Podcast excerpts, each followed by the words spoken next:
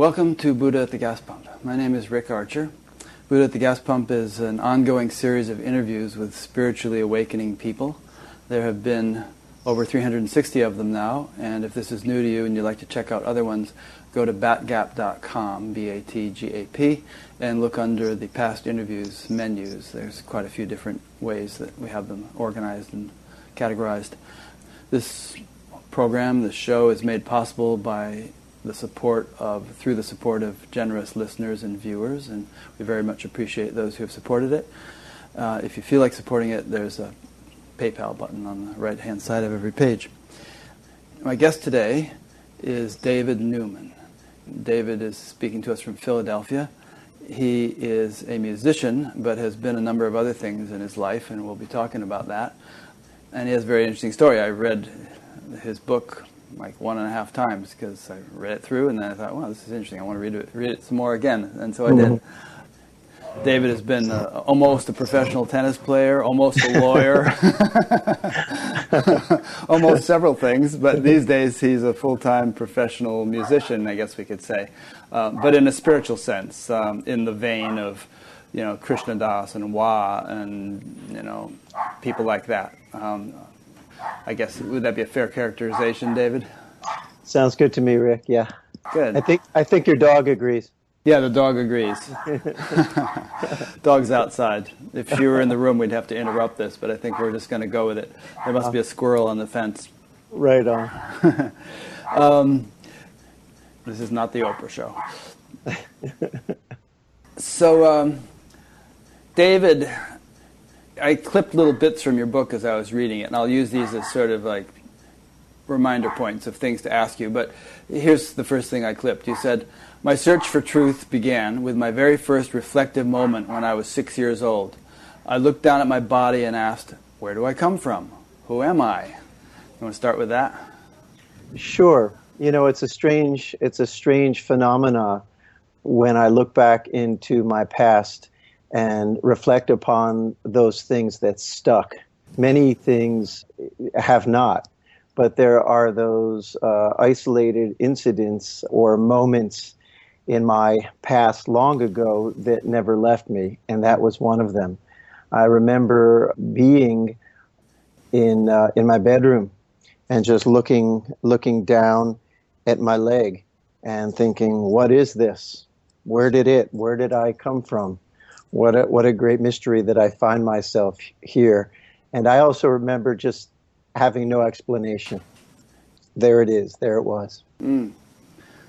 And by the way, Rick, you know, it's not something that I reflected upon often, though I knew it was in my memory bank. Um, and it jumped back at me when I was writing the book in terms of when I was digging back into my past to s- try to uh, see how, you know, the thread of how my path of self inquiry, how far back it went. And that was the first moment. That was the beginning of it in terms of what I could find. That's neat. A lot of people I talked to came into this life in a really nice state, you know, like they they look back on their childhood and they remember being in unity consciousness or seeing, you know, divine beings and things like that. And then as life kind of, you know, proceeded to kick them this way and that, they, they began they began to lose that, sometimes quite painfully, you know. And then by the time I've talked to them, they have somehow rediscovered it and you know got sure. gotten back on. The, so did you go through a thing like that where you had this sort of spiritual sense of things when you were very young and then you lost it? Well, to some degree, I, I don't think I would say I had. I can remember having a spiritual sense of things, but I can remember having a sense of ease. Mm-hmm. And I just, um, my brother invited me over to his house to bring my daughter, who's uh, five years old, to to look at old family movies that I had never seen, and there was me at her age running around in a Superman outfit, climbing trees, and I was reminded of the joy that I embodied at that age. Yeah, yeah. All right, so skipping ahead, your parents were very successful people. Your mother was a became a judge, right? And yeah. um, and what was it your father did? I forgot. He was a plastic surgeon. Oh, that's right. He was a, he was yeah. a doctor, a surgeon, living in the Philadelphia suburbs, and um, they dragged you in to learn TM when you were a young teenager, uh, right around the time that I happened to be the chairman of the Philadelphia TM Center, but you were out in the suburbs someplace. Um, That's amazing. Yeah, funny coincidence. I, I did that just for a couple months, and then I went over to Switzerland and stayed for a few years. I guess maybe were your parents meditators? Is that why they they thought to do that? They weren't necessarily meditators uh, like everybody else. They were looking for some peace in their lives, mm-hmm. and back at that time, which is as we discussed earlier in the early 1970s, uh, TM was in vogue. Yeah. Every everyone was doing it. Mm-hmm. So um, my parents were into things like psychotherapy and bringing the family to therapy together, and they thought this could be another, you know, uh, tool to just have a harmonious flow within the family. So they took, you know, they took me and my brother. All four of us went to be initiated in TM. Yeah. And, and, as I wrote in my book, I ended up utilizing that method for some time. But what I distinctly remember was my brother and I just holding back our laughter when, when, we watched the videos of Maharishi Mahesh Yogi. The whole it was just funny to us at that age. Yeah, he was he was often called the giggling guru because he'd be giggling a lot and he had this sort of high pitched voice, and it took a little getting used to. Yeah, well, maybe maybe that was the purpose. We were giggling too. We, I remember us sort of p- pinching each other to get each other to stop, so our parents wouldn't get upset with us. yeah, he probably wouldn't have minded. Um, yes. So you, you, you were into sports. You, you became quite a successful tennis player, but you had a bit of a temper. You tended to be the John McEnroe of amateur tennis in your area, as I understand yeah. it. Back then, it was Jimmy Connors. Uh-huh. Jimmy Connors was my uh, was my hero. Yeah, yeah. But you were a bit of a powder keg, throwing rackets and swearing and freaking out. I was. what's what snapped you out of the tennis phase? I forget.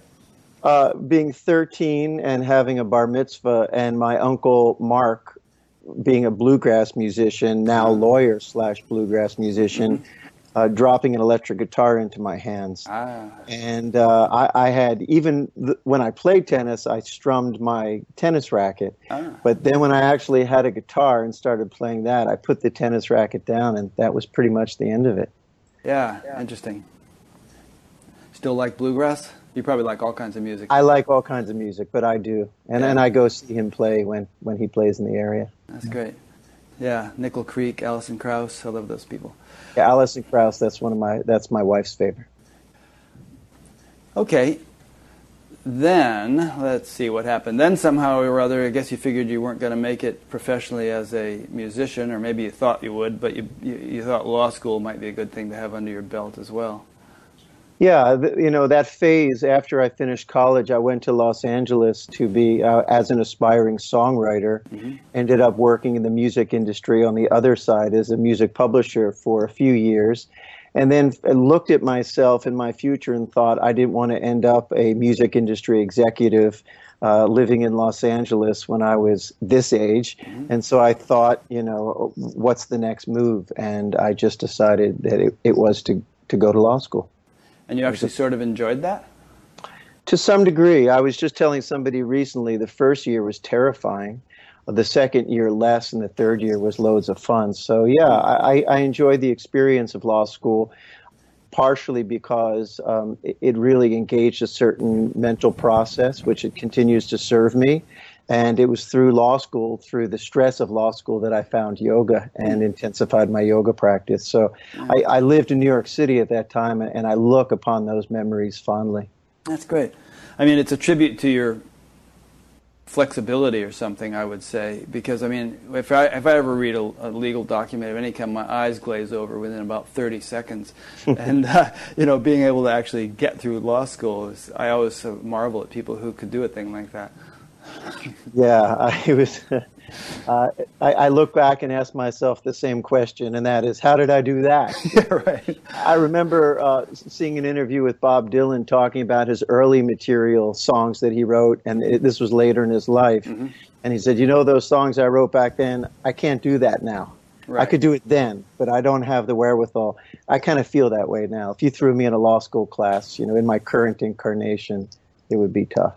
Yeah, it's funny. If you were into Vedic astrology, they, they talk, which I am only very tangentially, I don't really understand it, but they talk about very different phases that one might go through in life according to, you know, how the planets are configured and so on. And it, it is interesting to see sometimes in the hands of someone who really knows what they're doing that, uh, you know, some big shift in a pers- happens in a person's life and or they might even predict it ahead of time. They say, well, you know, January of 2017, you're going into such and such, and don't mm. expect, you know, don't expect things to be the same thereafter. And sure enough, big changes take place. We kind of go through different incarnations within one incarnation.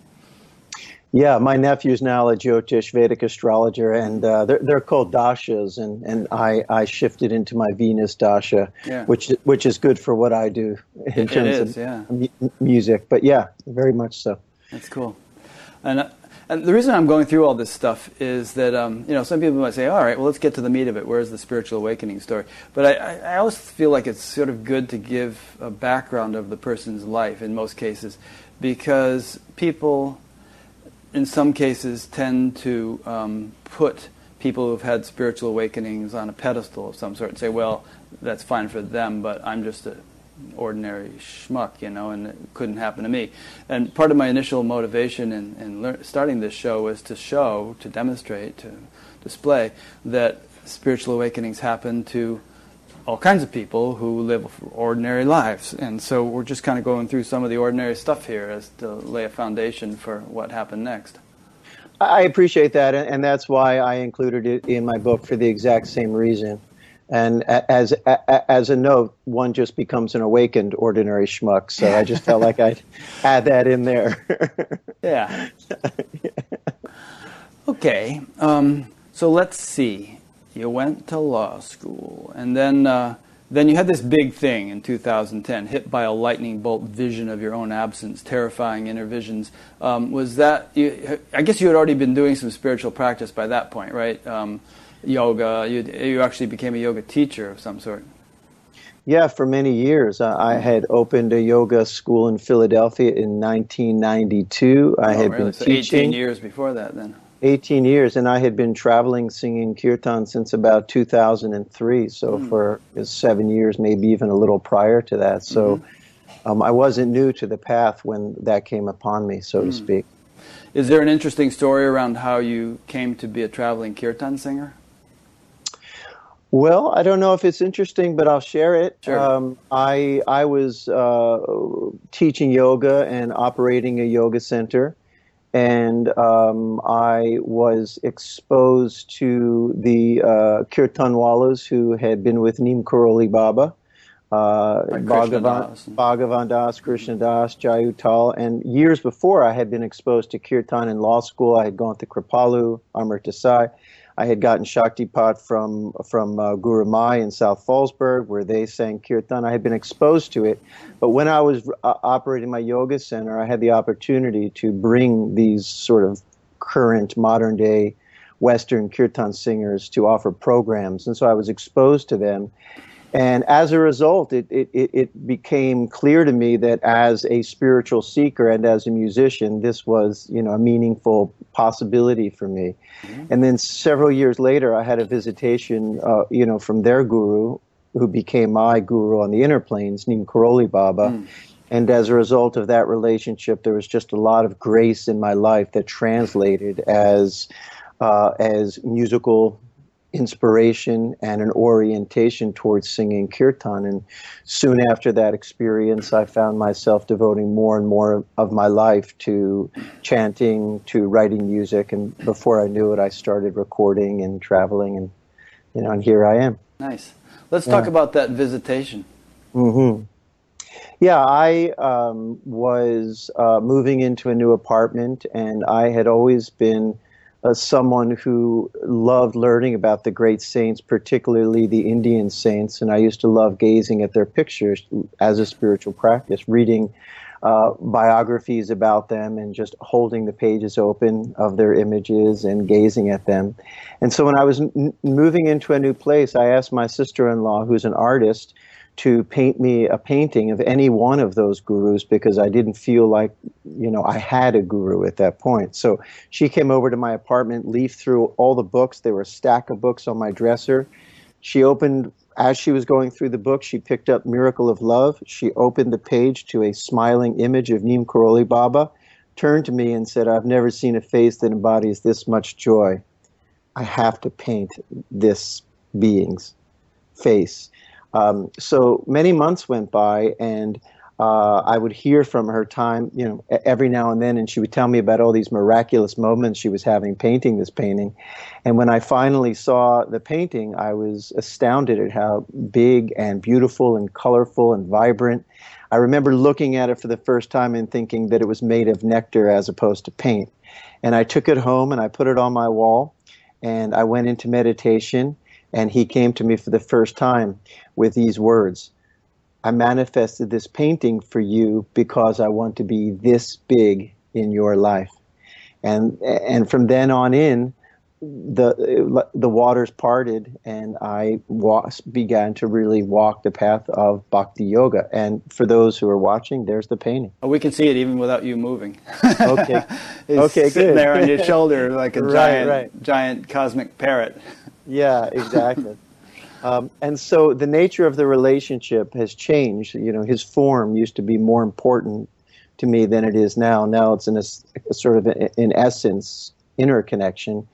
Um, but it, it was through his guidance that I've, I've, you know, become a singer of kirtan and, and a musician.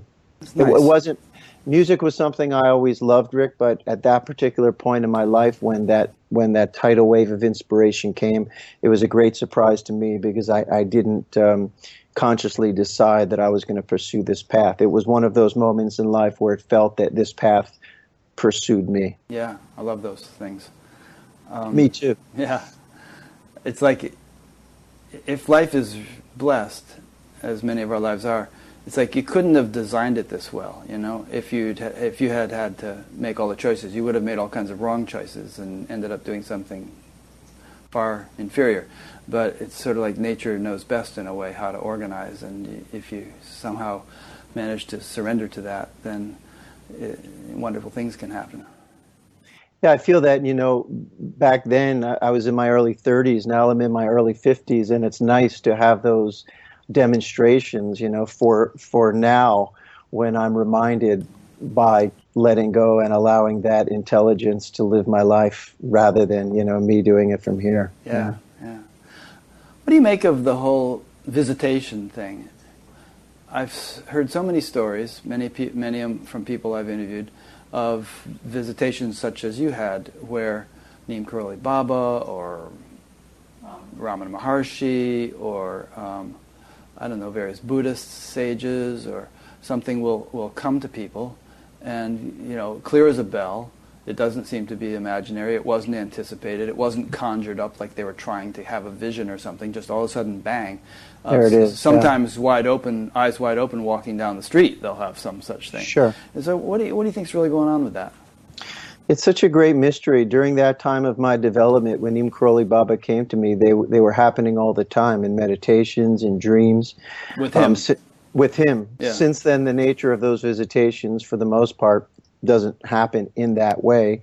Um, but you know, his presence and how a being who's not embodied can, you know, visit somebody living outside Philadelphia, you know, uh, in the 1990s, you know, I, I have no rational explanation for it, but for there's some perhaps, you know, again, using the best words I can, there's some karmic connection there, and at a certain part in a person's development, that's the medicine that they need is some sort of a, a, a direct communion so to speak. And, and back then, that was really important to me. I don't think I would have gotten it any other way. What is it W.C. Fields has on his tombstone? I think it's all things considered, I'd rather be in Philadelphia. yeah, exactly, right. Uh-huh.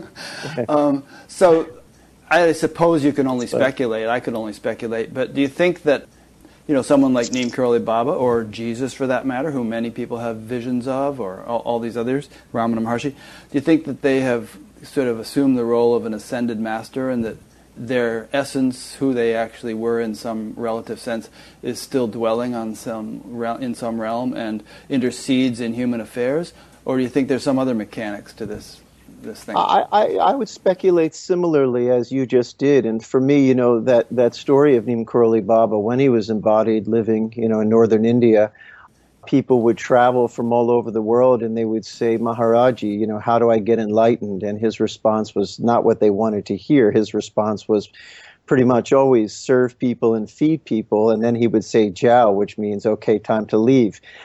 And so for me, at least, you know, my translation of, of why a great being would, would want to impress upon another soul in that way is that they have an agenda, and the agenda is to you know relieve the suffering of humanity, and that somehow they they they know which strings and buttons to push in terms of energizing souls like myself to be of the greatest possible service within the course of say my lifetime. Mm-hmm. That would be my understanding of it. Yeah. So you're implying that they actually, rather than melting into the absolute like a drop of water into the ocean, they, they retain some sort of functional existence on some subtle realm and, and help to guide the course of human events from there. Is that what you're saying? My sense is yes. Yeah. Exactly. Okay. So that may bring us to, you know, skipping over lots of little details, but that may bring us to the 2010 lightning bolt. Sure. Let's talk about that. Well, I remember distinctly, again, as I mentioned, I had been singing, you know, traveling singing kirtan for seven or eight years at that point. Most of my unitive uh, moments happened within the realm of bhakti and kirtan, which is situated, which is kind of a dualistic practice in the sense that one expresses his or her, her devotion for, for the greater whole in a particular form. And much of my unitive experiences happened in the realm of a kirtan through joy and sometimes even bliss. And so I was totally unprepared for something that that that shattered me in this way because the the the unitive moment uh, that arose one evening. I got up out of bed, I walked a few feet into the bathroom, and then bam, it hit me it shattered me because it, it was a, a unitive expression that was the total opposite of joy. You know, it was terrorizing. You know, at least that was how I responded to it because it, it, appeared that everything I knew to be real was ephemeral and a, a dreamlike illusion, and everything that was in my realm of existence was there, except there was no focal point and there was no me. And not only was it terrifying in the moment, but it instigated a kind of unraveling in which I went through months of very difficult, uh, uh very difficult experiences. It was, it was, you know, it. it I mean, it, it kind of went on for three years, but the first six months, and in particular the first three months, were extremely difficult, to the point where it was hard for me even to function. Mm. It shook something loose in me. The actual lightning bolt like most lightning bolts, was very brief, right? I mean, it was just a few seconds maybe, but then somehow at the most, yeah. But then something yeah. got uncorked or set, yeah. Uh, loosened up or something. Exactly, and, and and again, sort of being a bhakta, that you know, this was this was out of my realm of experience. It it completely took me by surprise. Yeah. In retrospect, now, you know, having really gone through it all and, and gotten out of the difficult phase of it, what do you understand the mechanics to have been of exactly what happened to you then? The way I, I describe it is that what was revealed to me was my own, for lack of a better phrase, non existent in relationship to the whole. And whatever egocentric separative mechanism was in place was horrified by it because it was it, what was required of it was a, a, a, complete unraveling. But at that moment, it wasn't, you know, it, it didn't have the wherewithal, the impulse, the desire, or the willingness to let go. And so, uh, you know, it was three years before before the awakening took place. So what I often say is, it took me three years to relax into or integrate a moment, a moment of truth. I would say that that that moment of truth, that lightning bolt, um, precipitated uh, a house cleaning phase where, you know, yeah. a lot of stuff had to be cleared out in order for more, a more mature awakening to dawn. Would you agree? Most definitely. Yeah. Yeah. and I mean, if we were into sort of an understanding of subtle physiology and chakras and nadis and all that stuff, you know, it, it, might possibly be explainable in those terms that there was some energetic shift on some subtle level, and then you know some chakra waking up or something, and then all kinds of purification had to had take place for the physiology to really adapt to that newfound level of um, functioning. Yeah, exactly. And some would call it a you know a Kundalini awakening for whatever reason. Those words, you know, ha- have never sort of been at the top of my list for describing it, but mm-hmm. it's very well um, a, a relevant description because certainly there was like a, a pipe cleaning feeling where things were just had to be cleaned and cleared out. Yeah. No, a lot of people go through stuff like this, and it's and it's good for them to hear stories like this sometimes it's much much more dramatic and severe and scary than anything you went through. Actually, some people are really, really incapacitated for years at a time, and um, so. I met I met a woman in New York City who went through what I went through in a few months over the course of twenty years. In other words, she it dragged on for twenty years for her. Twenty, yeah. Yeah and I, people get in touch with me from time to time who are, who are really going through it. And I wish there were um, a better understanding of this kind of thing in the helping professions, uh, you know, like spiritual psychologists, so to speak, who could, you know, really appreciate what people are going through and not necessarily just re- reach for the Thorazine, but really help people through and facilitate and smooth out these dark nights of the soul. Very much, Rick. And you know, when I travel and give workshops, I always speak about this phase of my development you know, as as a means to let people know that there's nothing wrong. They're not going crazy. That this is you know part of their journey. And people are often so relieved to hear that. Just to hear me share what I went through is meaningful to them. Yeah, yeah. Um, yeah, I, it comes up often in these interviews, and I, I just feel a, concern for people who are going through that stuff. Some of whom even express, you know, suicidal tendencies and so on, just because it's so unbearable. And um, I really wish that the the helping professions understood this better. We'll probably move into a phase in our society where they do mature into more effectiveness in dealing with such things, but it's it's really in its infancy still. I think. I agree very much so, and so much of what I feel in relationship to this part of my life is that the, that the support that I needed showed up for me. And I know that's not always the case. I, I was on tour with a child psycholo- uh, uh psychiatrist, uh, a woman who was married to the man we were staying with, who, who, was telling me when, when, when teens come in now, there is there is no talk therapy. They just go right to medication, and that yeah. that really that made my heart heavy. Yeah, and when you read the about the percentage of young people that are medicated in various ways, it's it's scary. You know, it's it's like the drug profession is making a, a, a killing, but you know, it's at what cost to the youth? Absolutely. And of course, you know, I don't mean to imply that all sort of psychological disturbances and whatnot are, are some kind of spiritual, of course, you know, thing. I mean, probably majority of them are not but it would be and nice. some of them some of them have a spiritual component as well. Yeah, could be helpful in terms of responding to the whole picture. Yeah. Another thing that's worth mentioning is a little bit tangential, but you know, meditation, TM, and other kinds of meditation are, are being used in schools and prisons and places like that where there's a lot of stress and a lot of trouble and sometimes with dramatically beneficial effects. So it's, it's nice to see that happening. Very much so. Yeah. Okay, so we're gonna we're gonna move through. So so this whole roughness period you experienced after that thing, which lasted about three years.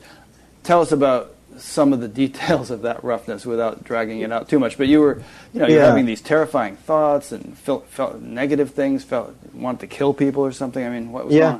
Yeah, that's exactly right. I just saw myself doing these heinous things, really, really troubling visions. And the inquiry was, could I do such a thing? It yeah. scared me to the very core. I was so shooken up. The the the depth of these arisings was quite dramatic. Just the days following that moment, and so I didn't know what to do. I mean, I, I, could I could hardly function. I was just lying down, shaking, and just breathing through the intensity of of these visions. And so um, I just had an idea to call a dear friend and mentor of mine, somebody who's been on your show. Uh, that is Bruce Rubin. Oh yeah. And uh, I had heard him mention somebody who he knew, this man named Bart Marshall. Was also uh, on my show. yeah, an awakened being, and I, I, his name just kept popping up in my mind. Just mm-hmm. get in touch with Bart Marshall. And so I called Bruce and I said, Bruce, I've just had this really traumatic internal experience, and I'm really in need of support. Could you put me together with Bart? And it just so happened, Rick, that uh, like less than a week after this took place, I was set to go on tour down south in North Carolina and Tennessee and Georgia. And uh, Bruce brought it to my attention that Bart lived in Raleigh, North Carolina, which was one of my stops on the tour. And so Bart came to my uh, concert that night, and then we walked back to my cabin. And uh, he was my lifeline. He recognized what was happening within me, reflected it back to me fearlessly, and just became that person to guide me, one of the people to guide me through this tunnel. Yeah. It was kind of delightful reading your book and reading about all these people that I've interviewed that yeah, that, right. that, were instrumental in your life. Paul Hedderman and Gary Weber and yep. you know all these people. It's yep. like we're one little family in a way. Yeah, it was like you know, Spirit just brought this little team together. You know, it was yeah. Paul Hedderman, Bruce Rubin, Bart Marshall, Gary Weber, um, it was just a team that, that, that, showed up to kind of, you know, birth me through this process. And uh, it's incredible. One of the things I want to mention, Rick, that, you know, in the bhakti path, you know, the self-inquiry is isn't sort of say the main the main entree in that path mm-hmm. and certainly non-duality or advaita was just you know way over there and so um, you know w- when this when this shock to my system came forward, it, it, it thrust me into spontaneous self inquiry. You know, it wasn't as if I said, I'm going to go to a satsang or I'm going to, you know, read a book by Nisargadatta Maharaj. I mean, that just was completely not part not part of my paradigm. You know, I was singing to Krishna and Radha and Sita and Ram and Durga and Hanuman. And so when, when this came forward, I had this clear vision of who I wasn't, and so the the inquiry just arose, and that is, if if I'm not who I thought I was, then who am I? And it was completely not premeditated. It was just not part of my path at that point. Yeah. But it was like, you know, here was one side of the coin, which is bhakti yoga, and let's say here was the other side of the coin, which was jnana yoga, you know, and it was just, you know, I was focused here, and then grace just went, okay, now we're going to look at this. I want to talk to you about the whole bhakti versus you know jnana thing. That's a whole topic we can discuss. But since we've just been talking about you, you getting through a very difficult period, maybe this would be a good chance to a good point at which to insert a song. We're going to, for those listening, um, we're going to insert two or three different music videos of David's during this interview. For those who are listening live, you won't see them, but uh, in the final thing after post production, we'll have them in there. I was thinking maybe this would be a good point at which to insert Stay Strong, um, and you could introduce it by telling us a little, little, bit about it. Yeah, that's a great idea, Rick. Uh, Stay Strong is a song, one of the three or four songs that were given to me in my sleep. Mm. I wish they all came in my sleep, but they don't. Huh. This one did. I was at Omega. yeah, yesterday came to Paul McCartney in his sleep, and uh, yeah. At, at, first he was he was naming it something like scrambled eggs or ham yeah, and eggs I, or something. I, I, I, actually heard that, yeah. and I, I, didn't have any lyrics for it. I just had the melody and the sort of energy of the song. Mm-hmm. I was I was at Omega Institute for a weekend with my wife. Didn't have a daughter at that time, and the song came to me, and I literally ran into the bathroom with my phone, sang it into my phone, and then over the course of the next few days started to put words to it, which eventually became Stay Strong, Keep Your Faith Alive. Mm. And um, what I've ultimately found is the songs that come to me in my sleep, somehow there is some intelligence that wants me to do something special with those songs. I just had one recently. So when I wrote this song, I had this idea, and the idea was what if we did a kind of you know, we are the world type video, but instead of this, you know, Stevie Wonders and uh, Elton Johns of the world, we bring together all the kirtan singers and devotional musicians, and we we do something together in that way. that was right at the time where there was the, the, the big Gulf oil spill. It wasn't a spill, it was when there was a puncture and, and the oil was leaking into the Gulf. Mm-hmm. And I had been introduced to the COO um, from Global Green USA, which is an environmental organization that was working on that cleanup down in New Orleans. And so I just, all these, you know, I just had all these messages and, and all these dots came together. So I decided to uh, invite many different singers like Krishna Das and Jai Uttal and Donna De Lory and Wah, to name a few. We were all going to be at this festival called Bhakti Fest. So um, we set up a makeshift recording studio and a film studio in our cabin at Bhakti Fest. And we had everybody come in. I recorded the song in Philadelphia, brought the tracks to Joshua Tree, and had everybody come in. We filmed everybody singing their parts, and then in post production, put it all together, and then released the song, "Stay Strong," and and this collaborative video. And then we donated all the proceeds to Global Green to help clean up. Uh, uh, you know, New Orleans and the Gulf region. And it was an absolutely graced project. And it's one of those projects that I continue to this day to get emails and messages on YouTube that it uplifted someone's day. Great. So let's play it.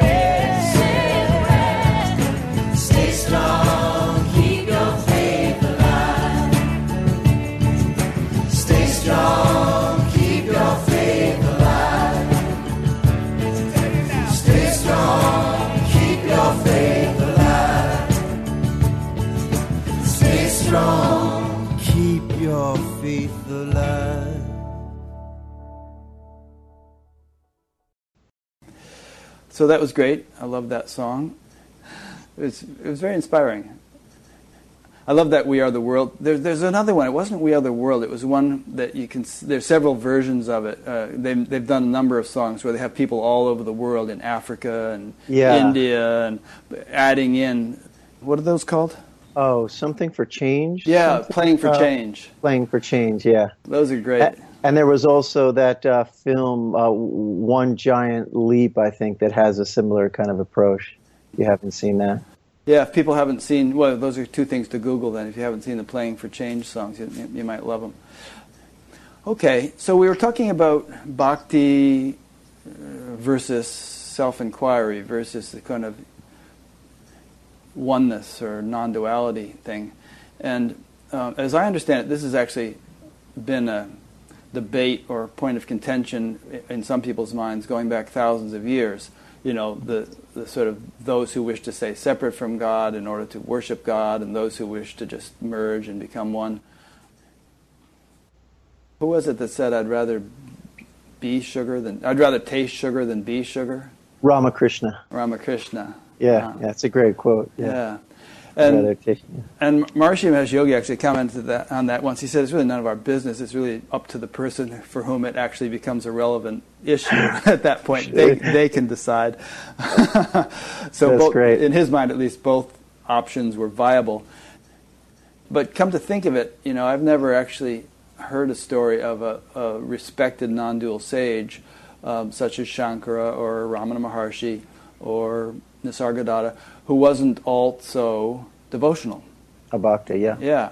So it's not an either or choice, really. Yeah, you know, I, I just had this funny image when you said bhakti versus jnana. I just saw like a boxing ring and, you know, jnana in one corner and bhakti in the other corner. Who's going to win? Uh, Yeah. you know, I, I you know, for me, it's not a versus thing. It's, uh, you know, I, again, I, I sort of describe them being two sides of the same coin. There's a great quote I like to use in relationship to this this dialogue, and that is at the end of the Ramayana when Hanuman is uh, sitting in front of Lord Ram on his on one knee, and Rama says to Hanuman, "Who are you?" And Hanuman says, "When I forget myself, I am your servant. When I remember myself, I am you." For me, um, it- there there certainly has not been, as a result of the shift that took place in my being, any kind of tension between my devotional nature and my oneness with with the greater whole. It's uh, they they just seem to be perfectly integrated in some in some way. And interestingly, when I wrote my book, The Time Bound Traveler, my editor at Non Duality Press was somebody who had been a bhajan singer and whose teacher had said, "Okay, stop singing bhajans, and now I want you to to study Advaita." And then she had a non-dual awakening. Mm. And when I started working with her, she told me that she was had always hoped that somebody would come along with a book that somehow integrated those two paths. So she was really excited to work with me. And on the back cover of the book, she ultimately felt that the Time Bound Traveler would be a book that would help people heal those two those two uh, orientations or parts of themselves. So in a lot of way, when Rick, when I when I presented that book, it was much more focused on my non-dual awakening than than my bhakti path. And one of her comments was, "Hey, David, I, I appreciate your story about your awakening, but I want more bhakti." you know and so the book kind of became this dance between those you know between that sense of and and if you look at some of the real sort of i don't know fundamental bhakti paths the notion of merging is a total no-no. And, and perhaps in the advaita paths i don't know perhaps the, the notion of maintaining a sense of separation to experience the, the, the, the sweetness of devotion is is a no-no. But these these two parts of creation are constantly playing themselves out in my world and in my life you know Shankara said the intellect imagines duality for the sake of devotion. yeah yeah and you know that that uh, i believe was a rumi who said you know seek the beloved your whole life, knowing that the beloved is within you. Mm. You know, and, and there is. It's like a, you know, it, it's it's a non-answerable uh, dynamic tension. The fact that we can experience ourselves as one and also as dual. And for me, that's it's a great mystery, and it's also a great joy. Do you happen to remember that Nisargadatta quote? It's in my book, actually. Yeah. on one side there's this, and on the other side there's this, and my whole life swings between those two. Is that the yeah, one? that's the one. Yeah. I don't have it memorized, so I don't want to. Um, most people have probably heard it, but it basically speaks to this point of, you know, this, there's really no conflict or irre, irreconcilable paradox between oneness and devotion to God and so on. They're just sort of different dimensions of a larger perspective that one can play within if, if one has that capacity developed. Yeah, you know that story when a student of Nisargadatta Maharaj says, you know, you're awakened, you're enlightened. Why do you every morning light a candle to your guru? I mean, what's what's the point of lighting a candle, you know, a, a light to his image? And his response was, I can't come up with a reason not to. yeah. And Papaji, when he was quite old and becoming infirm physically, lamented the fact that he was incapable of prostrating himself fully on the floor in front of the, you know the picture of Ramana Maharshi in, in his mm. room. Yeah, in my own life, Rick, you know, there's there there there's you know moments when you know that duality is just not present for me, and then there's difficult moments where I call out to Neem Karoli Baba and say, "Hey, please, you know, mm. I need some guidance here. Which direction to go? You know, the relationship is still intact in the same way that a child leaves the home of his or her parent, but th- the relationship is still intact and the respect is still intact." Yeah. You know, I think one, one way of looking at it and understanding it is that we have different faculties. We have different organs so of experience, so to speak. We have the intellect, we have the heart, we have the senses, we have all these different things. And like if you take the example of a lawyer, let's say, since you went to law school, you know, when he's in his law office working all day, he's probably not using his heart too much. He's sure. using his intellect. When he comes home and starts playing with his young children, you know, all his law training goes out the window, and he's just becomes more childlike. He's in his heart. So it's just sort of different faculties are, are, in, are become, come to the foreground according to the circumstances. Yeah, I, I resonate with that. And I think there's great joy in, you know, pretending to be separate. I mean, we couldn't be having this dialogue if, if we weren't. Couldn't stick our, a spoon in our mouth if we didn't have some sense of distinction. Yeah, exactly. And I think you know these sages like Shankara, when he said you know the intellect imagines duality for the sake of devotion, what he was implying is that there's something really sweet about devotion, something really worth experiencing, and not to be missed, and that you know without it the realization might be rather dry.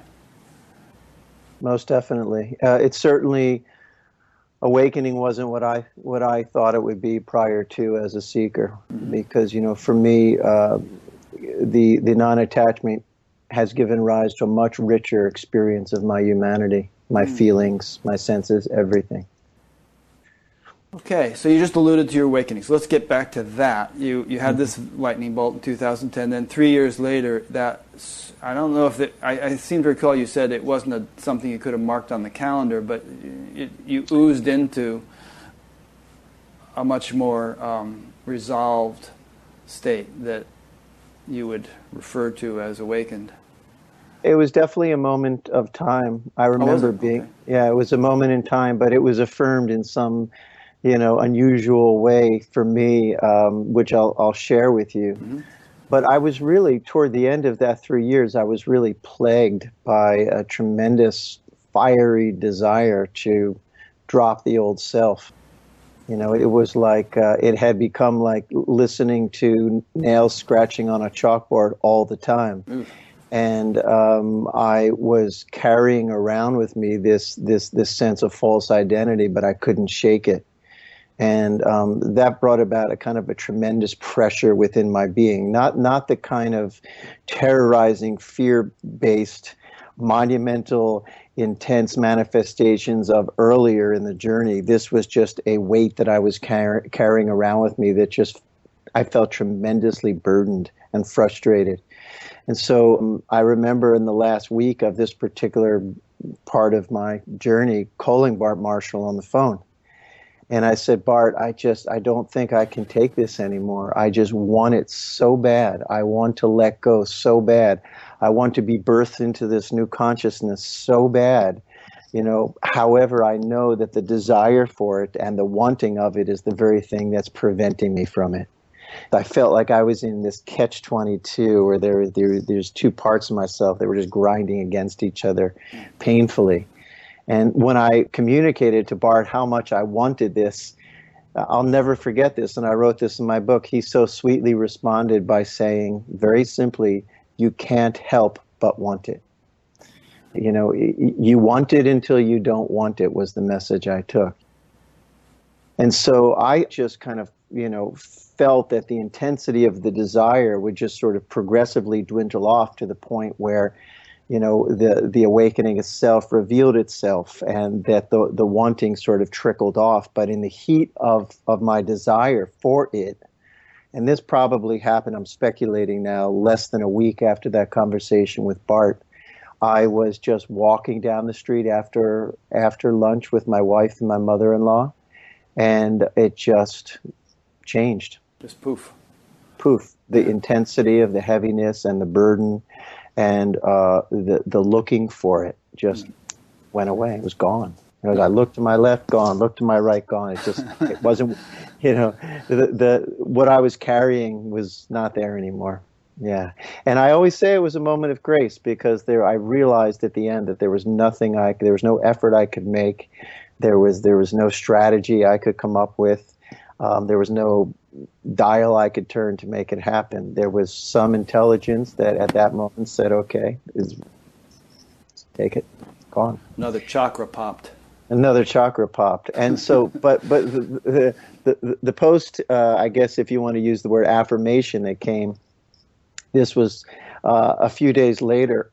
Bruce Rubin and I had had the idea to to create this musical together called Awakened, and. Uh, I so I drove up to his house in upstate New York along with this uh, Broadway producer, this man named Nick Demos, who had done a Broadway show called Memphis.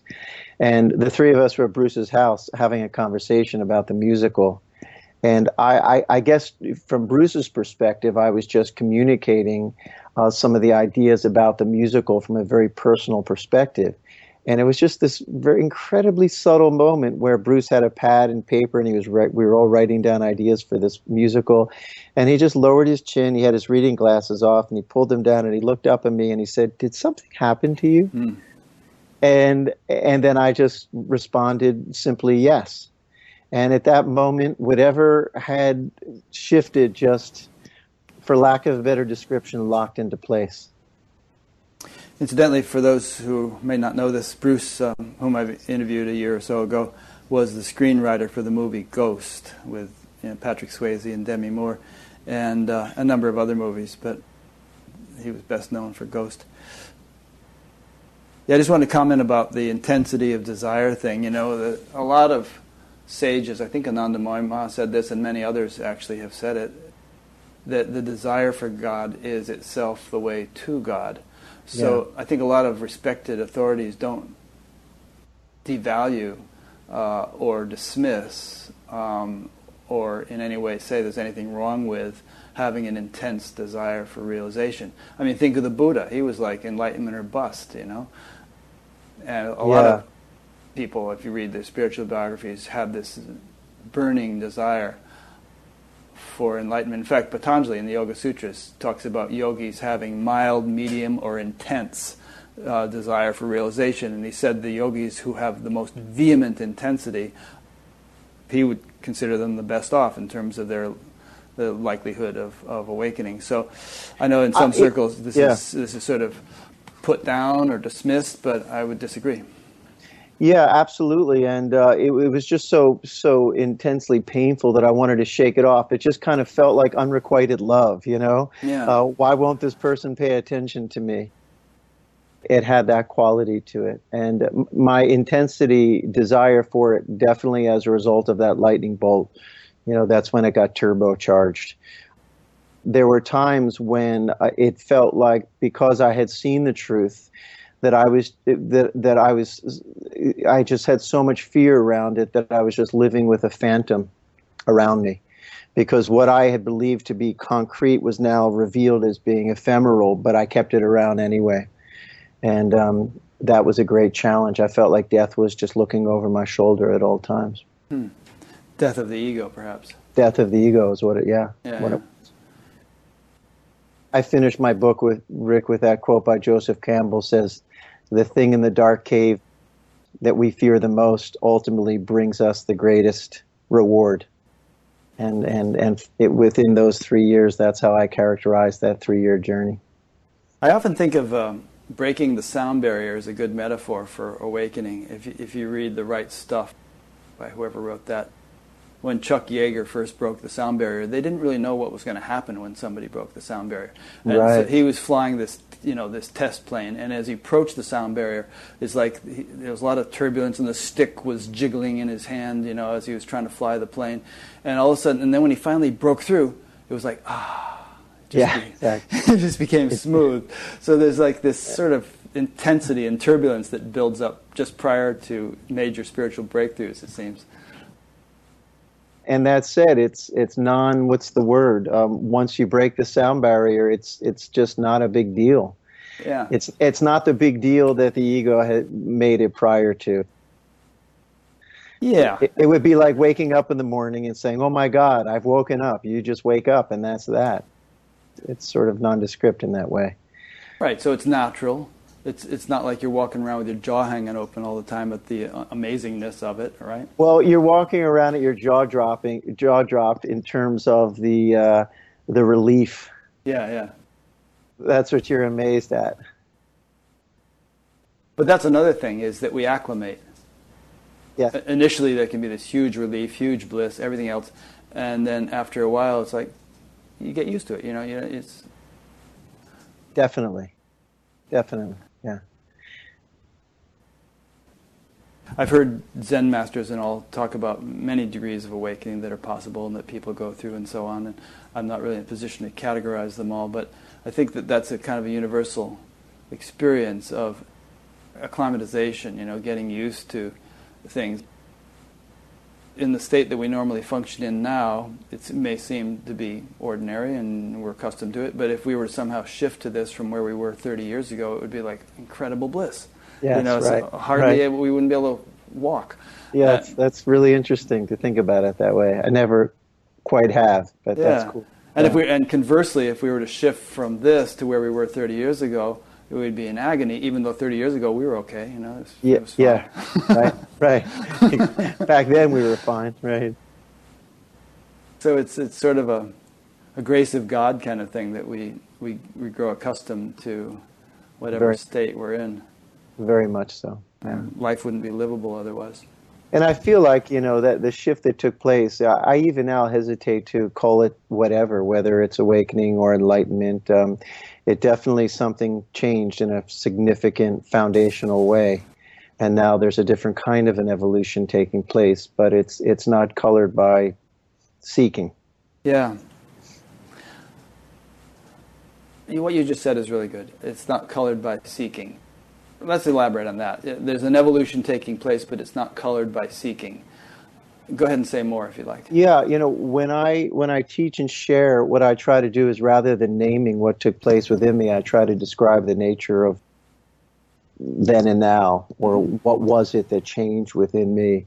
And when when I wrote the book, I mean, going back to those days of TM, remembering that it, early on, you know, I became a spiritual seeker, and I became identified with the idea of being a spiritual seeker. As you know, I was looking for something and my whole life up until that moment was was very much characterized by an identification with seeking something spiritually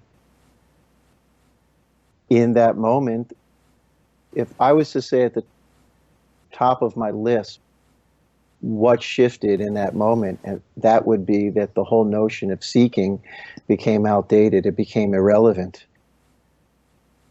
The the revealing of life just comes forward, and I'm not looking for it in time. Although I am part of a time space continuum, I'm not looking for it to happen at some point in the future or in some other way than it's happening now. Yeah. I'm evolving and learning all the time, but the nature of it isn't in, it's not in looking. It's just it's not like that for me anymore. I don't have that. Whatever that was isn't there. If you were to talk to somebody who is seeking, which you probably do actually in the course of your life, would you tell them to stop seeking? What would you tell them? I would go back to those moments before before things changed for me. Um, I love when Bart Marshall his way of describing awakening is that something happened. And, and I like the simplicity of that description. My response to that would be intensify the the seeking. Like I said, um, intensify the desire to find what you're looking for. I don't think you can tell somebody who's seeking to stop seeking. Seeking stops when it stops. It, it's not an effort that a person can just say, okay, right now I'm going to stop seeking. and then it goes away. I, I would never give somebody that guidance. I would say seek with all your heart and soul. You know, whatever it is you're looking for, put it at the top of your list and, and yearn for it and long for it with all your being. But it is a bait and switch. It's not as if at some point, you know, the seeker receives the the the fruit of that endeavor by saying, okay, up oh, now I found it, and now I, as a seeker, have it. You know, the, the whole paradigm of being a seeker falls away, so there's, there's no medal given to you at the end of your journey as a seeker. So I tend to bring that to seekers' attention that it's not what you think it is. And, and don't think that your seeking is going to be confirmed or satisfied as a result of some pinnacle experience that that now makes you a seeker that has been that has found. Um, so I, I, I, may potentially bring that to their attention, but I, I think the longing, particular coming from the bhakti tradition, and the yearning for whatever it is you feel is going to make you whole, is is par for the course. Is just to intensify that. Ultimately, you realize that it's not going to fulfill you, but until you know that, you yeah. don't.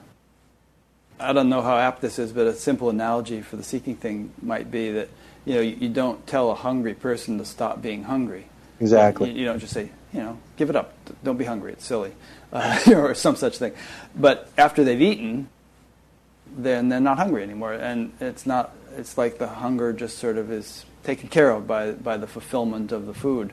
So I would say that someone like yourself who has undergone a shift and the seeking energy fell away, there's a, some kind of fulfillment that abides now, which wasn't there before, which you naturally sought when it wasn't there. It's, it's natural to want greater happiness, greater contentment, self awareness, whatever. And uh, when that has been realized, then, you know, it's like turning a, a light on in a dark room. Uh, you don't have to try to get rid of the darkness. It's replaced by the light and is no longer found. Well said. Yeah, exactly. Paul Hedderman says if somebody believes their house to be on fire, you, you bring them water. Yeah. another way of saying it for you know from another perspective. But yeah, very much. It's important to honor people where they're at at their journey, and there's there's something you know elegant and beautiful about where they're at as well. when I look back on it um, and, and I'm supporting people on that journey, two things come up for me. One is definitely compassion. And the other is humor because, you know, when it breaks, there, there is a quality of humor to it that you took something so seriously. It wasn't even really there. You know, it's, it's somewhat funny, but it's not funny to the person struggling with it. Yeah. It's like, you know, the old rope and snake analogy. If, if you know, a person is terrified of the snake and and you know just their heart is pounding and they're trying to get away from the snake and so on and so forth and then in a way there's something funny about that because it's really only a rope but to the person who thinks it's a snake it's very real and very much a concern And when they see that it's a rope, they'll laugh. Then they'll hopefully. laugh. yeah, right. once their heart sort of settles down. yeah, but I know when I when I was in the depth of the intensity of the longing, you know, if somebody would have, you know, reflected back to me that it was actually funny, I wouldn't have been able to see that. There was nothing funny about it. It's kind of interesting when you read the the ancient texts about devotional characters such as Hanuman, uh, such as Radha and, and the gopis and so on, who I don't know what their state was supposed to have been in terms of self-realization, but they seem to be pretty powerful beings. I mean, Hanuman was flying around carrying mountains and stuff. Sure, not bad. Uh, yeah, and yet they they had still this ardency about them, this sort of well, you know, maybe it wasn't based on any. Let's get into this a little bit. I mean, one is seeking based on an emptiness, you know, and, and a, a, a, longing, a, a, desire for some for something out of. We're really suffering, actually, and another is kind of ecstatic devotion. Yes. Maybe not based on weakness or emptiness no. or lack. It's based on a fullness and a foundation of strength that these people had, or monkeys as the case may be, had achieved. But it could be quite a different animal between those two, those two different things. Yeah, that's well put. Uh, you know, for me, it is. It's a whole different paradigm of practicing bhakti yoga. Prior to, for me, it was trying to to uh, fulfill a certain emptiness within myself, and now I would characterize it as a celebration you know, a great metaphor to use is somebody who's single and looking for a partner because they think the partner is going to bring them the happiness that they don't that they don't have, as opposed to somebody really being strong within themselves and say, "Hey, I'd like." I'd like to share this with a, another person. Then the relationship doesn't come forward as a means of lack. Again, I'll use the word celebration. It, it comes forward as a celebration of the two joining as one. And even when I sing and chant, you know, my, my bhakti has become that. I sing as a celebration. You think there's this unitive principle that has the potential to express itself in infinite ways. And this being that I look at when I wake up in the morning in the morning is one of those infinite ways. And then I get to experience that and behold the beauty of that in those other souls that come into my world. And so there's just a beauty with it. And I used to feel interesting when I woke up. There was this inquiry, and is will I still have a sense of devotion? Will I still want to be a kirtan singer? Will I still want to sit in front of this image of my guru? Will I still want to sing to Krishna or sing to Kali or and what I ultimately found was that, you know, me as a separative being, you know, in my in my uniqueness, there is a devotional nature there. So that devotional nature continues to express itself, but it expresses itself more in the way that you described earlier, not from a place of lack, but from a place of fullness. And it's and it's wonderful. It's rich. people ask me about my life. I, it, it's rich because there's just so many hues and chords and colors and, and textures to behold every moment of every day. Your friend Shyam Das said, after enlightenment comes devotion. Yeah, yeah. He always would say that. Yeah, he would say that. Yeah, first you you know you're enlightened, and then and then devotion comes. Yeah, mm. yeah. Maharishi used to say that a small pond can't rise up in big tidal waves. If it does so, it'll if it tries to do so, it'll just stir up the mud at the bottom. But an ocean can rise up in huge, powerful waves without stirring up any mud. So he said we have to become an ocean. In other words, realize the self, and then on that foundation, that's the beginning of significant possibility for devotion.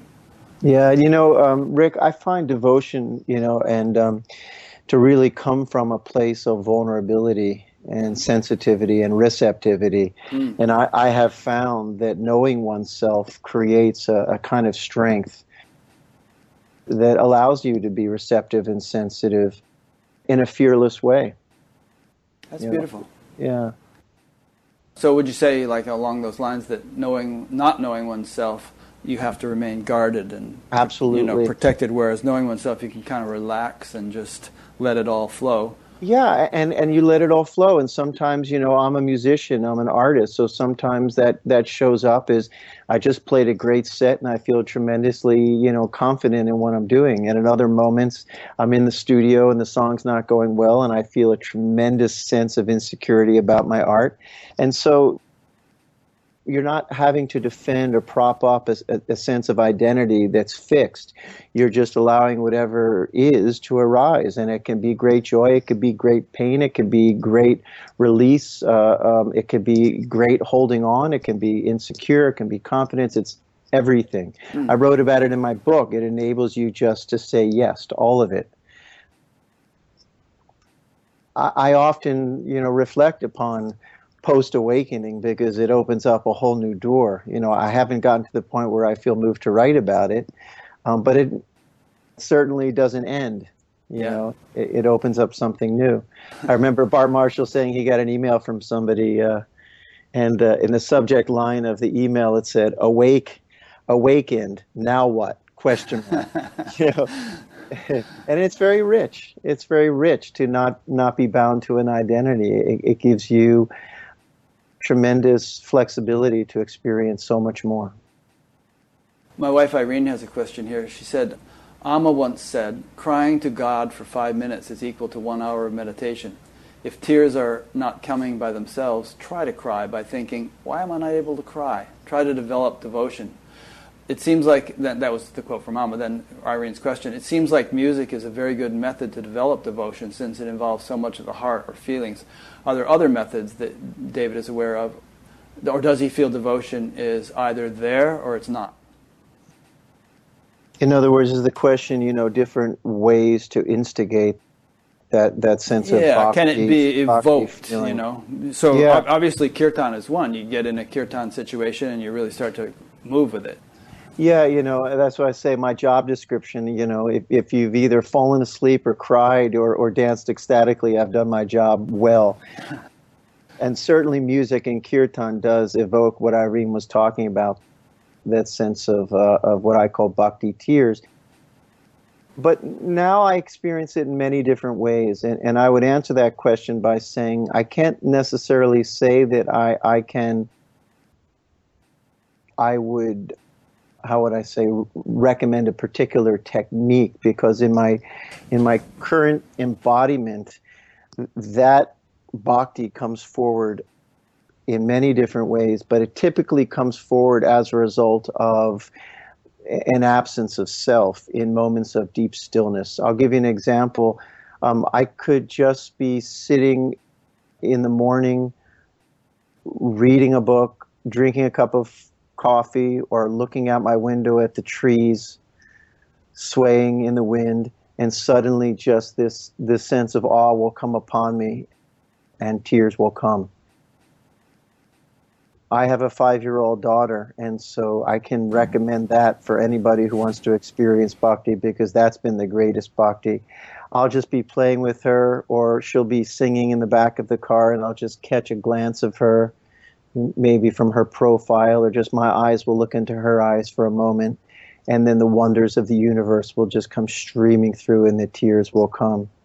I was sitting lying on the couch a couple days ago, and my nephew, who's a Hasidic Jew now, sat at the piano and just wanted to share with me some Hebrew prayers and some melodies on the piano, and I was just lying down, and suddenly, although you know I am Jewish, though that's not my path, the and it wasn't even the music it was just the depths of his passion for his path and his desire to want to communicate the essence of that feeling to me as I behold the beauty of his relationship to Judaism, the tears came. And so for me, it's, it's never any more really calculated in terms of a practice or a technique. It's just in those moments of letting myself get still and quiet and letting my heart be vulnerable that those tears come forward. A lot of people who talk of non-duality and you know who have awakenings and so on don't talk a lot about God. Some do. I mean, Ramana often referred to God and, and so on. But then there are some teachers and sages and saints who speak of God consciousness as a definite development that we may eventually undergo, where we really come to know God intimately, probably by realizing our essential identity with God. Although there's also the whole issue of actually experiencing God in, to some degree of separation, like devotion to Krishna seeing Krishna's form, and you know, sort of a personal God kind of thing. But for you, I mean, you've you've kind of, in a way, you've well, you all this devotional singing all these years was to some form of God, and uh, yet you weren't necessarily experiencing the divinity or divinities that you were singing to. It wasn't a concrete experience, which is more of a feeling and so on. But at, at this stage, and in light of your comment a few minutes ago about post awakening further development, what, what is your thought about God and the possibility of actually experiencing God in some way much more clearly and richly rather than just have it, God be a sort of a an intuitive notion, but really some something much more vivid and even, concrete. Yeah, beautiful question. Whew. Uh, well, a couple things are, are coming forward. One is remembering Shyam Das, who you mentioned before, who was a great bhakti yogi who died a few years back. And he said, Hey, in the English language, there's one word for God, and that's God. He said in Sanskrit, there's like thousands and thousands and thousands of names for the different manifestations and nuances. And, and I would say that that is true. What I just described, you know, the, the sweet sweetness of the beholding and the richness of the present moment is, is if I had to, how I would define God. Um, and I, I, do hearken back to Neem Karoli Baba, who we've talked about. You know, he didn't give lectures, he didn't write books, he did, didn't even sing kirtan. You know, he fed people and just exuded this loving presence that people felt drawn to, and um, and enjoyed being in his presence for that reason. But one of the things that he said that sort of stuck in terms of a quote from Neem Karoli Baba was, "It's better to see God in everything than to try and figure it out." Mm-hmm. And so for me, you know, to quantize God in one form or one experience um, wouldn't be something that I necessarily gravitate toward. For me, is you know God is the experience of the present moment as it's constantly revealing and itself and evolving itself. And I, for me, it's it's it's uh, it's an experiential, you know, yeah. manifestation, and uh, it, it's simultaneously timeless. Because one of the things I shared about my awakening is that you know there's there's you know prior to awakening, the uh, the individual awareness is constantly identifying with things out there to try and bind itself to. And when the shift takes place, that awareness kind of retracts back into this spacious awareness that doesn't drift. It doesn't go back and forth. It clicks into place, for lack of a better description, and and it just remains there. And it's invitational by nature. So for me, God is really a verb it's the uh, the spacious awareness, and then it's everything that's arising and receding from that awareness. So it would be very hard for me to to communicate my relationship to the word God as a noun. I mm-hmm. just wouldn't be able to do it.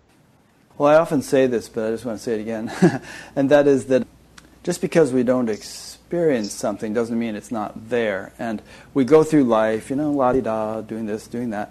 But if we if we actually think about for a moment what science tells us about what's actually going on in front of our eyes, it's pretty amazing.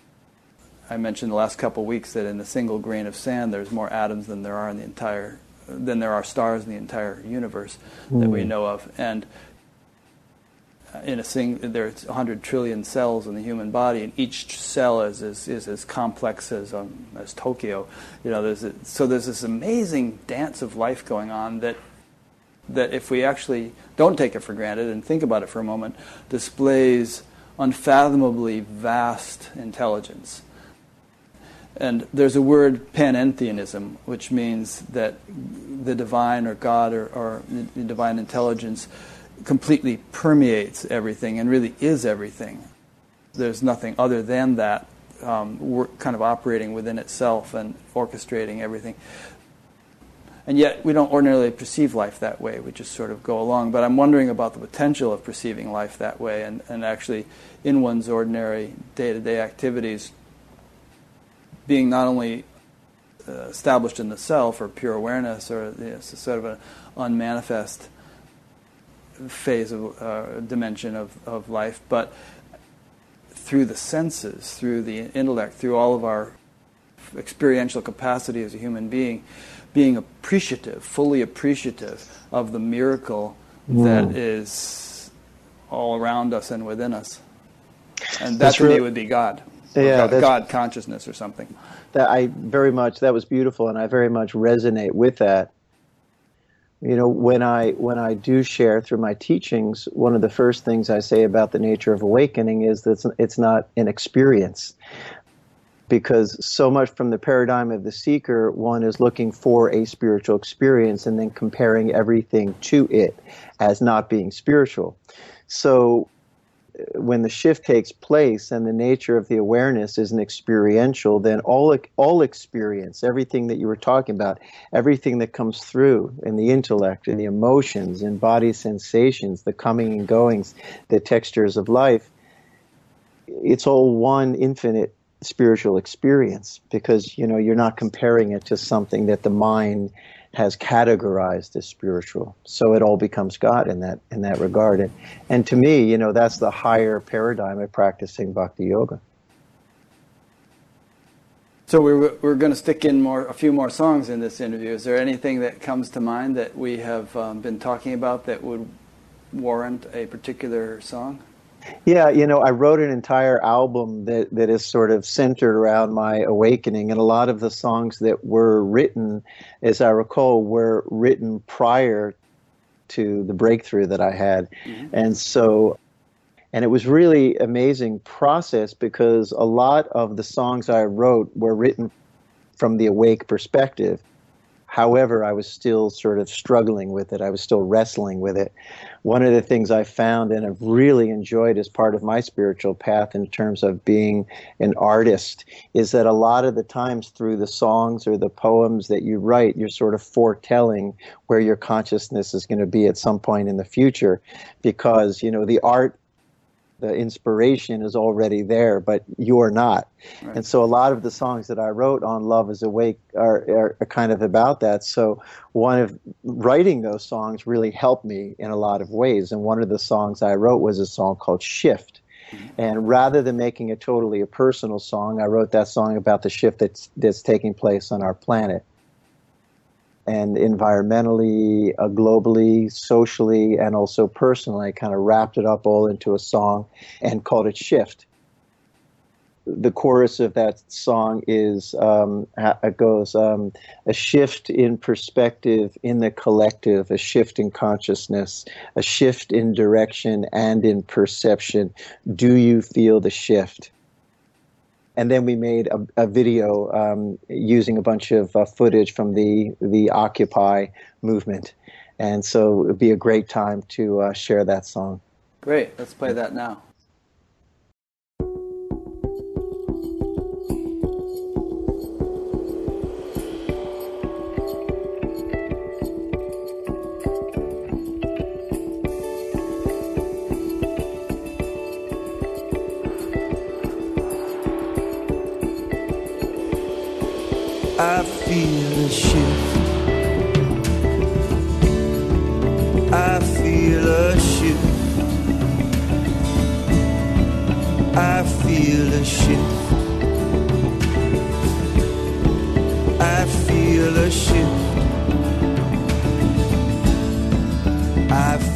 A shift from fear to love.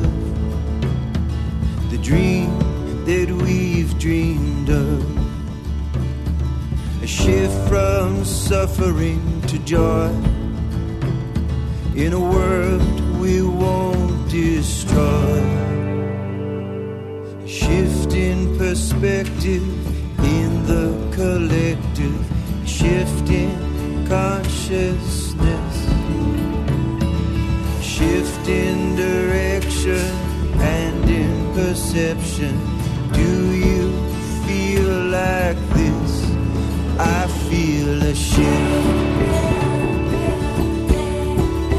I feel a shift.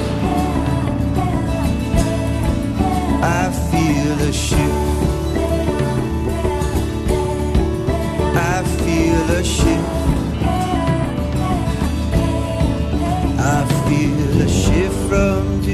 And grief to caring for all those in need. A shift from destruction and war to a peace that will endure. A shift in perspective in the collective, shifting consciousness, shift in direction and in perception. Do you feel like this? I feel a shift.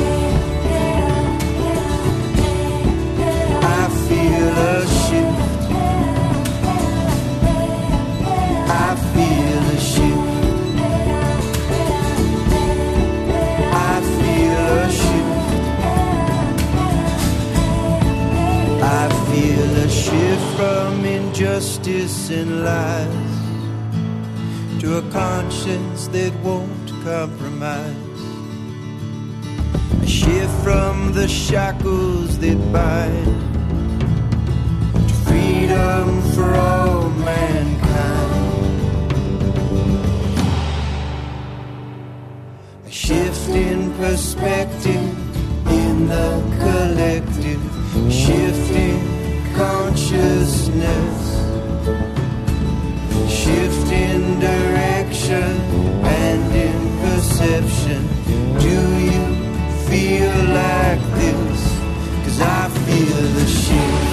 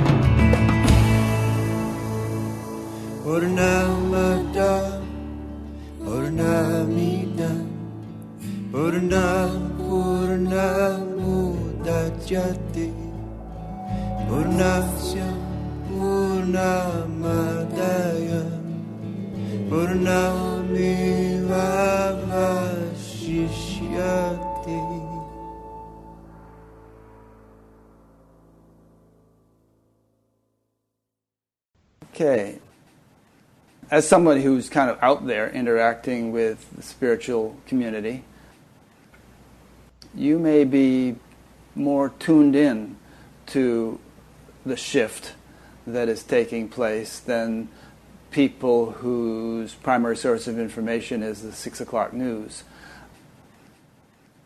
Are you optimistic um, and hopeful given the interactions you've been having with spiritually inclined people around the country, around the world?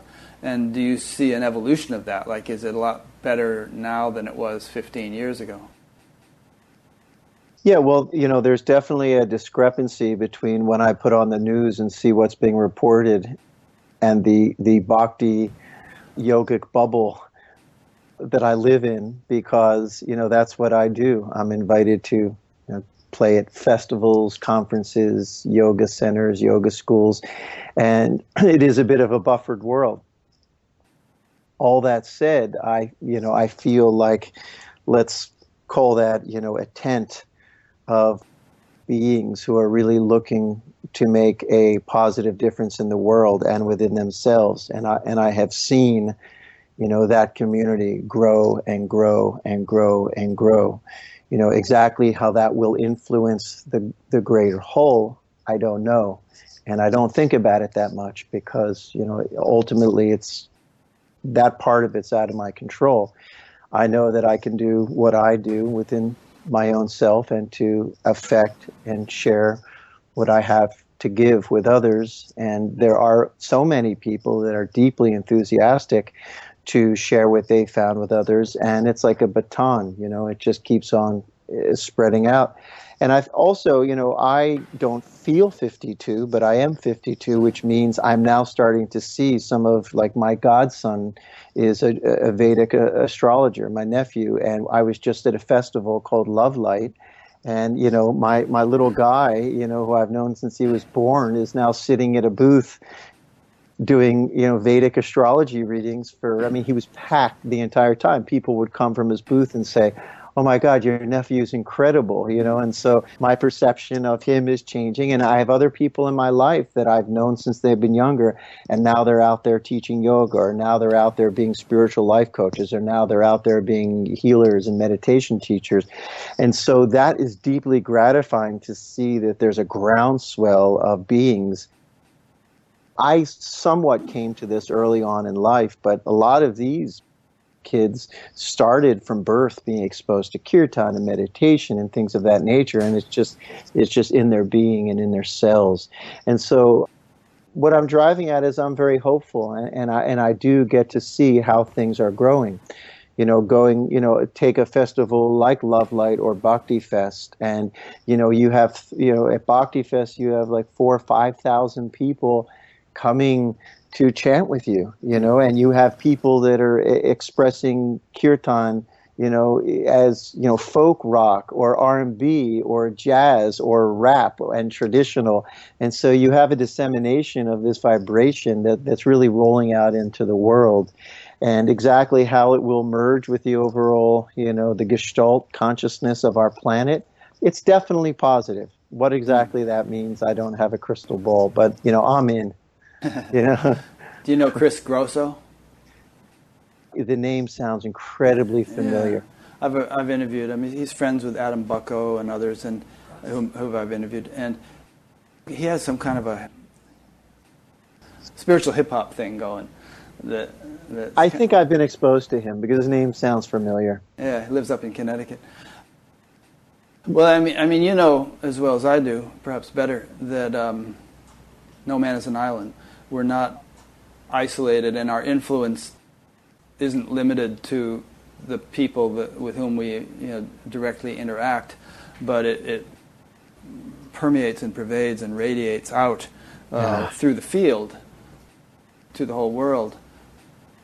And so, personally, I think that this sort of um, growing interest that you described in this sort of thing is not just sort of limited to what sociologists might understand uh, as its influence, but is sort of radiating and enlivening the world consciousness, and that all sorts of shifts and changes and, and upliftment will be taking place, and and it's it's sort of both the chicken and the egg here. It's it's both cause and effect. I mean, the fact that it's becoming more popular is because the field is getting more lively, and the more people who get on board and participate in it, the more lively the field gets. Yeah, exactly. And, and, and, you know, as a musician, I don't always necessarily get to have direct contact with the people that are listening to and being affected by the music that I make but I was teaching at Esalen last year, and a woman came up to me and said, "You know, I am a, a, medical doctor, and I work in an emergency room, and the way I find my sustenance and peace is listening to your music on the car ride from home to the hospital." Speaking about those younger generation, I was just having lunch with a younger friend of mine, and she's a yoga teacher. She she she said, "Do you know this person?" I said, "Yeah, I'm aware of him because he's the president of Live Nation, which is you know like the largest concert promoting company in the entire world." And she said, "Well, you know." I'm teaching him yoga now, and uh, and the other morning during my private yoga session, I uh, I gave him a dharma talk, and he was really receptive to it. And so what happens is you have all these healers and teachers and musicians that are affecting people that are that are aren't necessarily the ones that are coming to the festivals or not, but they're they're getting it in some way and they're bringing it into corporate settings and hopefully into political settings and into industry in ways that we are totally unaware of. I mean, in November, I'm I'm doing a two week tour of uh, with this foundation called the Call and Response Foundation. Uh, and their whole mission is to bring chanting and mantra music to places that wouldn't ordinarily be exposed to it. So we're doing a two week tour of prisons, psychiatric hospitals, hospice centers, recovery centers, and you know that's the whole point. And i'm not the only one doing this. You know there's people teaching yoga. And you mentioned this i believe in the beginning of our interview you know children being taught meditation. So there's definitely an infiltration that's happening. And no man is an island like you said. And what i'm really finding is this sense of community is really becoming you know so deeply important. You know, you look at some gurus that have left that ha- they haven't really left successors, like Swami Satchidananda, or, you know, I was at Kashi Ma Jaya didn't leave a successor, and you know, a lot of it's become about us as a community. You know, taking these teachings that have now become rooted in us, and as a community, bringing this into the world. Thich Nhat Hanh said the next Buddha is the Sangha, or he said maybe the Sangha. And um, you know, there, there does seem to be this sort of egalitarian thing going on where, you know, the less hierarchical, where, where there's just sort of this groundswell of awakening and people are just enlivening each other. I remember when I was a kid, I uh, saw this science show on TV one time where they had all these mousetraps set up in a room and ping pong balls on each mousetrap, ping pong ball on each mousetrap. And it was meant to, to demonstrate nuclear fusion or fission. Uh, but anyway, they, they set off one of the mousetraps and the ping pong ball went set off other mousetraps and the whole thing just sort of kept going. Sure. so I think there's some kind of mousetrap ping pong ball effect going on in the world, this whole spiritual thing. It is, and, and what's interesting is there's so many people really. I'll, I'll tell you, Rick. Right when I wrote the, my book, Time Bound Traveler. I literally wrote it in five days. I hardly slept. I hardly ate. And I'm not much of a writer in that way, but it was a story that wanted to be told. And I basically was at my computer for almost 20 hours a day. So I wrote, I wrote the book. And I, decided I wanted to call it The Time Bound Traveler. And then this tag phrase came to me because it really communicated the nature of, of what I was writing. And the tagline of the book was how my journey as a seeker came to an end. And so, as I was basically done writing, I thought, well, that's a really bold statement to put on the cover of a book. And I, I very, I very rarely watch TV. We have a TV in our basement. It's one of those old box TVs. And so I was so like in a zone from writing, I thought I need to put on the television set. That's what I need right now. So I walked in the basement. I put on the TV, and there was Barbara Walters, and she was interviewing Carlos Santana oh, cool. just at that moment. Moments later, he was talking about spirituality and where the world is at now, and the Woodstock generation or whatever, you know, all his peers. And he said to her, he said, you know, we were seekers, but we've become finders. Nice, perfect. And it There's was a synchronicity for it. It was a it was a total synchronicity. But you know, so many of this young generation is they're not looking in the same way that that we were. You know, they they have this. You know, I, I've never gotten into this person's awake, that person's not awake. I've never engaged that. That's never been part of my thing, whether they're awake or not. But they carry something. These younger generations. There's there's a knowing that they walk with and they're bringing it forward. And what I've noticed within within them is rather than like having a, a, guru necessarily, they're kind of there for each other, and they learn by sharing notes with each other. And that's how they're bringing it forward. And, and, and it's really nice for me now, you know, to sort of be somewhat of an elder, you know. I'll continue to become more of an elder. But to see these younger generations making such a huge change and difference in the world, that's what makes me very, very hopeful. Yeah, me too. And it's a topic I do like to bring up from time to time because, um, you know, personally, I've been at this since I was 18 years old, and I'm 66 now, and and the the, the sort of change the world fervor of the 60s is still very much in my blood. And I like to put in this note of optimism because I think, just as we were talking earlier about people who are sort of going through intense stuff, might be encouraged to know that there's help and that something good might be happening and that there's a light at the end of the tunnel. I think people who are sort of potentially depressed about the world situation. I mean, I've heard people talk about global warming and, and you know, say they, they just want to commit suicide because they feel we're all doomed and we're all going to die and this and that. And I really think that there's very clear potential, if not almost likelihood, of a, a, much brighter outcome. How it's specifically going to come about, what technologies are going to manifest to make it possible to reverse the dangerous trends that you know we see in the world, we don't know. But I'm getting a little long-winded here, but I, I think that like for instance, Elon Musk is a meditator. Uh, sure. And and he's got this building the world's biggest factory in Nevada, which is going to generate build these batteries, and he's going really big into solar production, and and you know, aspiring to get us off oil, and he has the capability to actually do it. And that's just one example. So that I think that as consciousness rises, technologies will come forward, which may have seemed impossible to us. I mean, some of the today's technology seemed impossible 30 years ago, and uh, they could really turn things around, and, and we could, within our lifetimes, see a very bright and, and uh, beautiful world. Yeah, you know, I, I think that's the real medicine of the awakened consciousness. As another one of my favorite Ramana Maharshi quotes is, "Don't try to put leather cover the world in leather, just put on a pair of shoes. Yeah. And you know, in my tradition, you know, having a relationship with Neem Karoli Baba, it, it, it, it you know, in, in our tradition, it's not just about the devotion, but it's about utilizing the devotion, or I would say also the stillness, as a means to really finding clarity as to what is your unique individual service to humanity. And so rather than, you know, speculating global warming is going to doom us, and I mean, we don't know what the future holds. And in a lot of ways, that's a great distraction.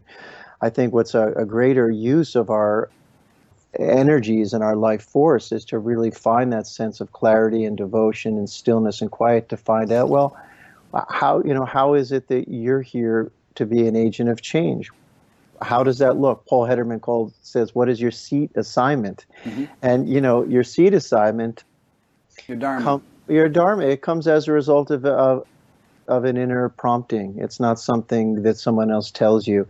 And so I, I, think as we have more people living in that state of stillness and that meditative clarity and being rooted in that sense of devotion, the more helpers there's going to be to effectuate a greater a greater change on the planet. Yeah, and some of those helpers may be vendors of solar technologies, or you know, others may just be strictly in a spiritual mode, but to each his own. Well, exactly. Yeah, they could be a kirtan singer or CEO of a company. What does it matter as long as they, as long as their hearts in the right place, they have that intention. So, is, is there anything we haven't covered that you feel like you'd like to throw in here? People to know about you, about anything else, either in terms of your own experience, your own life, philosophical insights, or uh, in terms of what you're doing, what you're planning. Oh, I wanted to ask you actually. You mentioned you're going to do that thing in November where you're in prisons and mental hospitals and hospices and things. And I think you've already done some of that. What has been your experience in those places? You can't imagine. Particularly um, sharing mantras and music in a prison. I literally to this day have not received a, a more grateful, enthusiastic group of people than playing in a prison. the light on inmates' faces when they have an opportunity just to be vulnerable and to sing and to listen and to receive the gift of, of the practice. It's, it's extraordinary. Mm.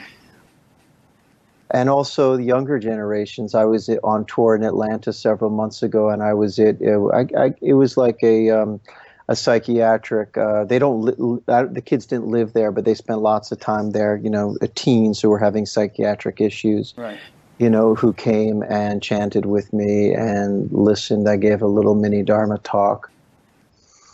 It, it, it's incredible. It's so deeply gratifying, and it, it makes you sad in, in, a certain way because you realize in those moments that if these children or if these inmates were exposed to something like this, you, you know, on a regular basis, if this was part of their curriculum or part of their therapy or part of their nourishment or part of their growth, it would just make for a very different uh, society that we lived in so um, it's it's incredibly gratifying. I just wish that there could be more of it within the system. You know, in all these situations, typically what happens is you have an administrator who's somehow sympathetic to spirituality, who says, "Yeah, come on in and you know, and sing kirtan in prison, or come on in and you know, give a give a talk about meditation to my children. But in, some of those places it's just simply not welcome. So there's just the hope that there's more of that. Yeah. Well maybe somebody listening to this um, might be in a position to help introduce it you know and you, you could go in there and let me say this, Rick, uh, because we're actually arranging the tour right now, mm-hmm. and the woman Jen from Call and Response Foundation has a lot of venues that she, it's a two-week tour that she's already booking. Mm-hmm. But we're open, so if anybody knows of hospice care centers, rehabilitation, recovery, psychiatric prisons on that we're doing it along the East Coast, okay. uh, that may be interested, you know, have them get in touch with me yeah. or, or whoever, and we can add them to our list of uh, stops veterans uh, homes veterans come to too, mind yeah. also. Very much so, yeah. And we're recording this at the end of August 2016. So if you're listening to this in two years, still get in touch with Dave because I'm sure he'll be up to something good then. But you know, yeah, for sure. now, get in touch immediately if, if this is a you know something you could do. Um, here's a question that came in from Din. It looks like Robinson in Ottawa. It might be Dan, might be a typo, but Din or Dan in Ottawa, Canada. David just said awakening is not an experience. But for me, it is a very crisp experience. It's the experience of being aware of your thoughts, of being a separate somebody who exists in time and space, as opposed to being totally identified with those thoughts. I would be interested in his comment on this. Yeah, thank you. Thank you, Dan or Din, um, for the question. Yeah. awakening itself, the reason I say it isn't an experience is very simple because experiences come and go.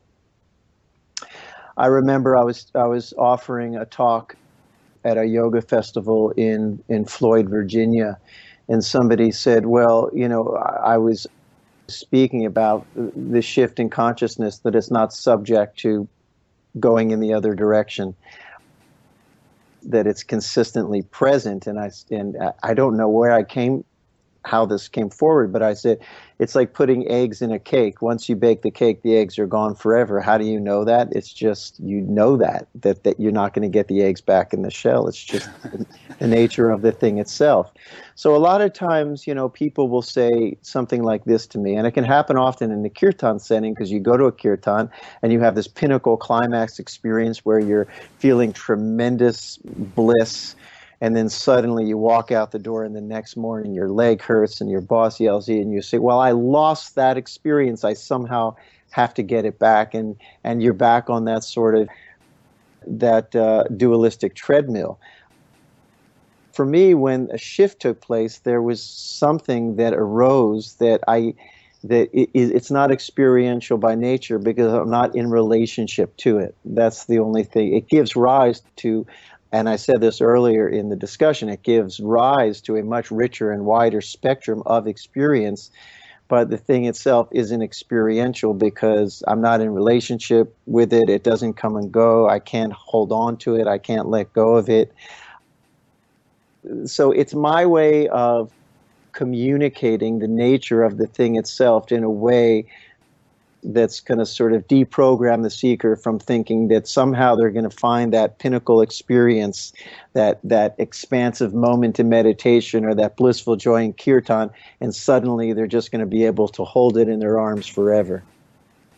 It's not that. So that's when I say it's not experiential. That's the reason. But I would agree with you in that uh, I'm agreeing with the the inquirer that it does give rise to infinite possibilities in re, in regard to experience. And makes those experience because nothing's sticking it's just sort of flowing through coming and going. It gives rise to a greater sense of sensory experience as a human being. Greater capacity for depth of experience perhaps or clarity of experience or fullness of experience yeah capacity would be a good word Ramana was famous for always saying that you know that which comes and goes isn't it. You know, someone would come to him like Papaji came to him and talked about his experiences with Krishna, and and Ramana said, "Well, is he here now?" And he said, "No."